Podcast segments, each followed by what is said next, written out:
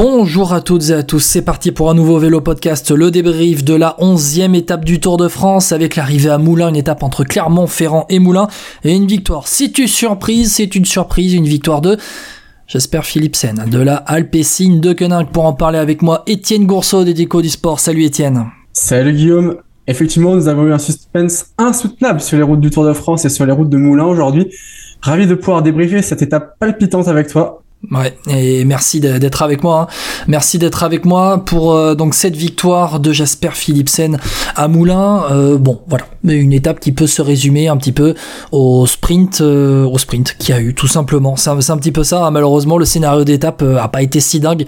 On a vu une échappée partir devant. On a vu, on n'a pas vu grand chose d'autre en fait, tout simplement. OSS 217, comme l'a si bien nommé Alex Pasteur durant toute l'étape du Tour, a tenté de faire quelque chose avec ses deux compagnons d'échappée, mais on la connaît la logique des baroudeurs sur les étapes de plaine sur ce Tour de France. Ça va jamais au bout. Ils ont été courageux, mais la loi implacable du sprint a encore été là sur ce Tour de France.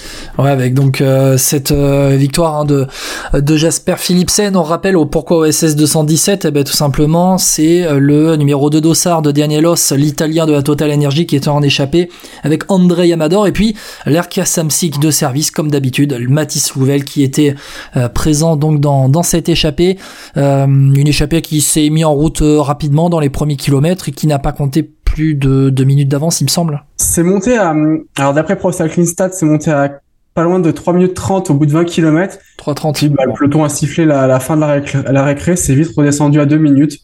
Puis après, inlassablement, une 30, une minute, une 30, une minute, 50 secondes à 90 km de l'arrivée on n'avait pas envie de laisser s'échapper les trois les trois personnes à l'avant aujourd'hui clairement. Ouais, clairement, on voulait euh, une étape euh, au sprint, une arrivée au sprint. Bon, en même temps, c'était la seule occasion pour euh, les sprinteurs de la semaine puisqu'il y avait une étape pour baroudeur hier, il y aura une nouvelle étape pour baroudeur demain et ensuite il y aura un triptyque en montagne avec notamment le Grand Colombier vendredi pour le 14 juillet. Bon, voilà, on voulait pas la laisser s'échapper. Et puis, bon, on va dire que c'était un peu la dernière étape pour, aller tenter de revenir sur Jesper Philipsen au classement par points. Et là, on verra que bah, c'est mort. Voilà, tout simplement, c'est mort. Le classement par points. Si j'espère Philipsen euh, n'abandonne pas ou n'est pas hors délai d'ici Paris, le maillot vert sera pour lui. Étienne, on commence comme d'habitude avec le podium de l'étape. Dis-moi, vas-y, donne-moi ton podium, donc ton top 3 un peu de, de cette étape, si tu arrives à trouver toi 3 points avant de, commencer sur, le top 3, Vas-y. on est quand même à l'aube d'un potentiel immense braquage si Philipsen venait à abandonner, parce que le deuxième du classement par points, c'est Brian Cocard. Bon, il possède que 19 points d'avance sur Mats Pedersen.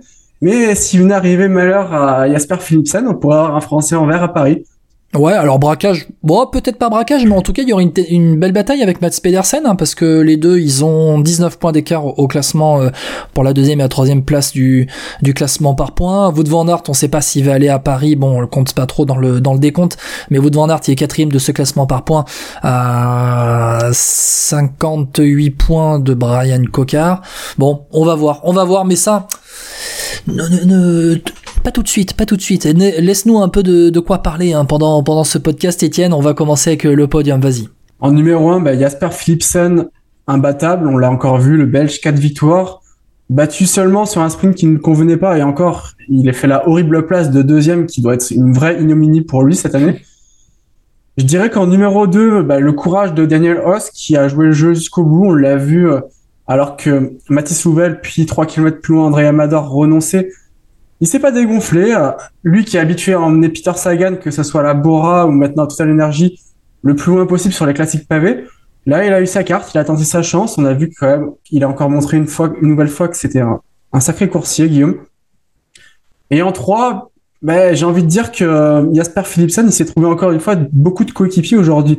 Il avait les coéquipiers de la Quick Quickstep, puis il les coéquipiers de la team DSM, puis il a même eu les coéquipiers de la Jumbo Visma. Donc franchement, Mathieu Van Der Poel, il pouvait se relever ça aujourd'hui. Ouais, d'ailleurs, on va en parler hein, de Mathieu Van Der Poel, on va en parler. On a une explication du pourquoi il n'était pas euh, à travailler pour euh, pour Jasper Philipsen pour ce sprint. Euh, mon top 3, c'est bien évidemment bah, la victoire de Jasper Philipsen encore sans rival et puis tout seul pour s'emmener dans ce sprint. Hein, J'ai envie de te dire, il a suivi les, bonnes roues pour aller gagner sa quatrième victoire d'étape en, en 5 sprints. mon deuxième point mon deuxième point, mon deuxième point. Euh... La pluie. Non, même. Il a fait, il a plus sur la route ouais, du mais de là en faire, de là en faire un point, je, non, non, franchement, non. Mon deuxième point, ça va être que Mathieu Van Der Poel, en fait, il est malade. Euh, c'est Ah. l'explication de Jasper Philipsen au micro de France Télévisions après la ligne d'arrivée. Donc, on va en parler un petit peu. Euh, voilà, hein, de- on va essayer de, de, de développer un petit peu. Ça va être ton avis. Les deux points vont être regroupés dans le sprint de Jasper Philipsen. Euh, alors non, tu sais quoi, je vais me changer en direct. Je vais le changer mon podium. Ça va être ça. La victoire de Jasper Philipsen tout seul malgré euh, Van Der Poel malade. Le deuxième point, c'est pourquoi, pourquoi on bah, pourquoi on emmène Jasper Philipsen sur un plateau, tout simplement? Pourquoi? Ça va être ça le deuxième point. Et le troisième point, c'est Wout van Aert. C'est décidément pas un vrai sprinter, un pur sprinter. Il sait pas, il, il est emmené parfaitement par Christophe Laporte et il est encore enfermé dans ce sprint. Donc euh, voilà, je voudrais qu'on en parle un petit peu.